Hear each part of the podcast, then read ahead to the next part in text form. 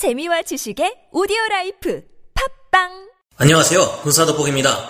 우크라이나 러시아 전쟁은 침략 야욕을 가진 주변국들의 움직임에 대비해 철저히 전쟁을 대비하지 않을 경우 정말로 지옥이나 다름없는 침략 전쟁을 유발시킨다는 주장을 뒷받침하는 가장 확실한 근거로 자리매김하고 있습니다. 우리 입장에서 이제까지 한국을 침략해 전쟁을 일으킬 수 있는 국가로 여겨져 온 것은 북한이었지만 이제는 중국이 이를 뛰어넘는 강력한 위협으로 자리 잡기 시작했는데요. 우리 한국은 최근 나토 정상회담에 참석해 한미일 삼각 공조를 통해 미국에게도 가장 중대한 위협인 중국의 횡포에 맞서기로 했고 최근 림팩 훈련에서 무려 8개국의 수상함 13척과 9개국의 해병대 병력 천여 명의 훈련을 지휘하는 역할을 한국이 맡는 등 역대 최대 규모로 참가해 적극적인 한미 연합 군사 작전 수행 능력을 끌어올리고 있습니다. 그런데 이런 우리 한국에게 최근 중국이 또 관영 매체의 보도를 통해 한국이 대규모 해군을 민폐 훈련에 참가시킨 것은 미중 사이 중립 노선을 이탈하는 위험한 행보라며 비판에 나섰습니다. 중국은 우리 한국에게 경고를 날리는 것에서 그치지 않고 자신들도 해상에서 훈련을 진행하며 맞대응하고 있는데요. 우리 입장에서는 어이없는 반응입니다. 자신들은 러시아와 연합 해상 훈련을 진행하며 우리의 사회와 동해를 수도 없이 드나들고 있으면서도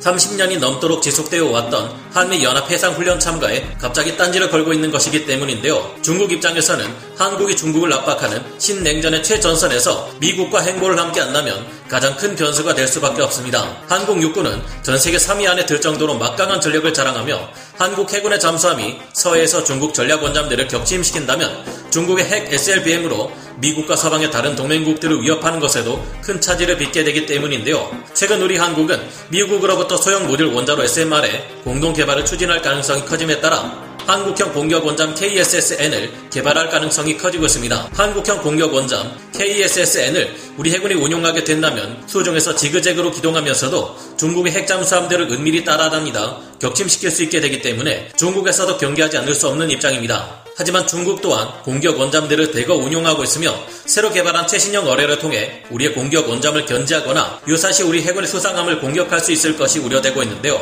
그런데 최근 중국이 개발한 신형 중어뢰가 우리 한국이 개발한 세계 최강급 어뢰인 범상어 중어뢰를 불법 카피해 똑같이 맞는 것 아니냐는 의혹이 일고 있습니다. 진실은 무엇이며 우리는 이에 대해 어떻게 대응해야 할까요? 전문가는 아니지만 해당 분야의 정보를 조사 정리했습니다. 본의 아니게 틀린 부분이 있을 수 있다는 점 양해해 주시면 감사하겠습니다. 우리 한 한국이 만들어낸 범상어 중어뢰는 세계 최강급의 성능을 자랑 하는 강력한 어뢰입니다. LIG 넥스원에서 개발된 범상어 중어뢰는 길이 6.5m의 중량 1619kg의 어뢰로 사거리가 약 50km에 달하며 최고 속도가 55에서 60노트, 즉 시속 101.8km에서 111.1km에 이르는데요. 약 1시간 동안 주행할 수 있는 수준인데 이만한 속도를 내는 수상함이나 잠수함은 현재 존재하지 않기 때문에 절대로 범상어의 추적으로부터 도망갈 수 없습니다. 우리 해군이 기존에 사용해왔던 수트 모드 2 어뢰에서 사용되었던 통상적인 케이블 대신 DM2A4 중거래와 같은 광섬유 케이블을 사용해 유도됩니다. 이 같은 광섬유 케이블은 물속에서 부유 능력이 뛰어나기에 무게로 인한 처짐 현상이 일어나지 않는데요. 덕분에 어뢰 사거리를 증대시키고 빠른 속도로 유지하는 데 있어 결정적인 역할을 담당합니다. 범상어 중어뢰는 추진 체계로 리튬 폴리머 배터리를 동력원으로 사용하는 전기 모터를 사용해 정숙성과 은밀함을 추구하는데요. 이 같은 범상어 중어뢰는 전동식 모터를 이용하기에 기존의 백상어 중어뢰나 SUT 어뢰보다 월등한 속도를 가집니다. 또한 모터 특유의 장점으로 섬산 속도 조절 기능을 가지는데요. 덕분에 조향하기가 좋고 방향 전환 능력이 뛰어나다고 할 수 있습니다. 또한 중간 유도 과정까지는 프로펠러 회전수를 낮게 유지해 극도의 은밀함을 유지하다가 가까이 접근한 이후 갑자기 최대 속도로 높여 적의 대응이 어렵게 만드는 것도 가능합니다. 하지만 무엇보다 범상어 중어뢰의 무서운 점은 현존하는 수단으로는 절대로 교란할 수도 없고 피할 수도 없는 표적 추적 시스템을 가지고 있다는 것인데요. 범상어 중어뢰에는 표적이 만드는 항적을 따라가는 wake homing 기능이 탑재되어 있어 적의 입장에서는 가장 치명적인 수중 무기입니다. 아군 잠수함에서는 유선 유도 방식으로 적의 잠수함을 향해 범상어 중어뢰를 유도하다가 갑작스러운 위험 상황에 직면할 경우 이를 포기하고 도망쳐도 됩니다. 범상어 중어뢰는 wake homing 방식으로 유도되어 적의 항적을 끝까지 쫓아가 결국 격침시켜 버려야만 만족할 테니까요. 탄두 또한 TNT보다 훨씬 강력한 폭발력을 가진 RDX 탄두가 260kg 중량까지 탑재되는데요. 수평으로 100도 각도까지 틀 수 있고 수직으로는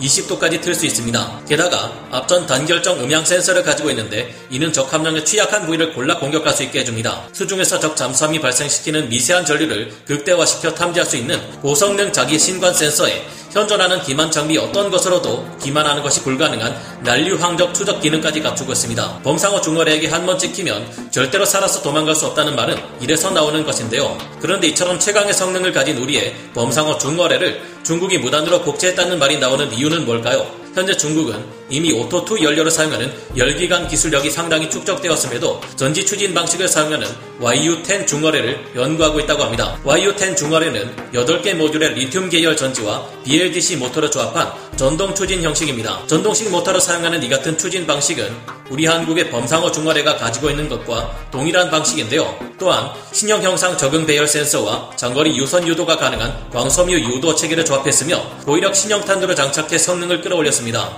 여기서 광섬유 케이블을 사용한다는 점 또한 범상어 중거래와 흡사한 점입니다. 중국의 YU-10 어뢰가 가진 성능은 한국의 범상어 어뢰가 가진 최고 속도와 최대 사거리에서 비슷한 성능을 보이는 만큼 아주 위협적이라 볼 수 있는데요. 지금까지 알려진 정보만 해도 범상어 중거래와 상당 부분이 비슷한 점을 보이고 있습니다. 고이력 신형 탄두를 장착해 폭발력과 성능을 한 단계 더 끌어올렸다는 점도 비슷한 면이 있습니다. YU-10 중거래는 앞으로 개발될 095형 핵잠수함과 096형 차세대 핵잠수함의 주력 무장으로 개발 중인데요. 중국의 YU-10 중어뢰가 우리의 범상어 중어뢰를 마치 베낀 것처럼 비슷한 모습과 성능을 가지고 있는 정확한 이유는 알 수 없었습니다. 하지만 중국의 어뢰 기술 개발에 있어 미국의 직간접적인 도움이 영향을 미친 것은 확실해 보 이는데요. 생각보다 분실된 어뢰가 조업 중인 어민에 의해 발견되는 일은 많은 편입니다. 1978년 10월경 하이난 섬 인근에서도 주변에서 조업 중이던 어부가 미국제 마크 46 Mod 1 블록 2 아니면 마크 46 Mod 2일 것으로 보이는 경어뢰를 아무 손상이 없는 상태에서 발견하는 일이 운 좋게 발생했습니다. 중국은 이후 즉각적으로 관련 연구기관들의 협력을 통해 조사에 착수했고 1979년 4월까지 이 어뢰를 해체하여 10만 장 이상의 도면 그리고 8만 장 이상의 기술 문서를 작성했습니다. 그리고 이를 역설계하여 자신 들만의 새로운 어뢰를 만들려 했는데요.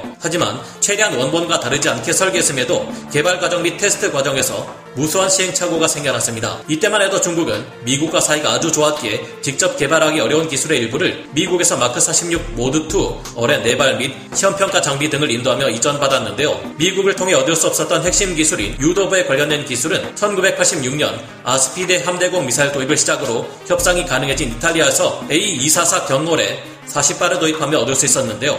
이로 인해 중국은 최초로 허위 표적을 필터링할 수 있는 기능을 가진 능동 및 수동 탐신기를 장착한 YU-7 어뢰를 사용할 수 있게 되었습니다. 중국은 이후 두 차례 개량을 통해 YU-7 어뢰 성능을 미국제 마크 46 Mod 5 수준에 이를 정도로 발전시켰기에 무시할 수 없는데요. 적국의 무기 체계를 과소평가하는 것은 위험한 판단이기에 만만치 않은 성능을 가진 중국의 YU-10 중어뢰에 비해 한국의 범상어 중어뢰가 훨씬 뛰어나다 주장하며 안심하는 것은 해야 할 일일 겁니다. 하지만 한국은 최고의 잠수함 운용 능력을 갖추고 있으며 정숙성과 은밀한 면에서 중국의 재래식 잠수함들을 압도합니다. 물론 우리도 아직 핵추진 잠수함을 건조하거나 운용해 본 경험은 전무하기에 한국형 공격 원잠 KSS-N을 개발하고 운용하는 데 있어 많은 시행착오가 있을지 모릅니다. 하지만 과거와 태도가 크게 달라진 미국에 전폭적인 도움이 있다면 그 시행착오를 크게 줄일 수 있을지 모 른다는 기대를 하게 되는데요. 한국의 공격 원잠 KSS-N이 잊을만 하면 한국의 영해를 침범하는 중국 잠수함들에게 최강의 범상어 중거리를 이용해 강력한 경고를 날리고 유사시 실제로 격침시켜 버릴 수 있도록 항상 준비해야겠다는 생각을 가져봅니다. 오늘 군사 돋보기 여기서 마치고요. 다음 시간에 다시 돌아오겠습니다. 감사합니다. 영상을 재밌게 보셨다면 구독, 좋아요, 알림 설정 부탁드리겠습니다.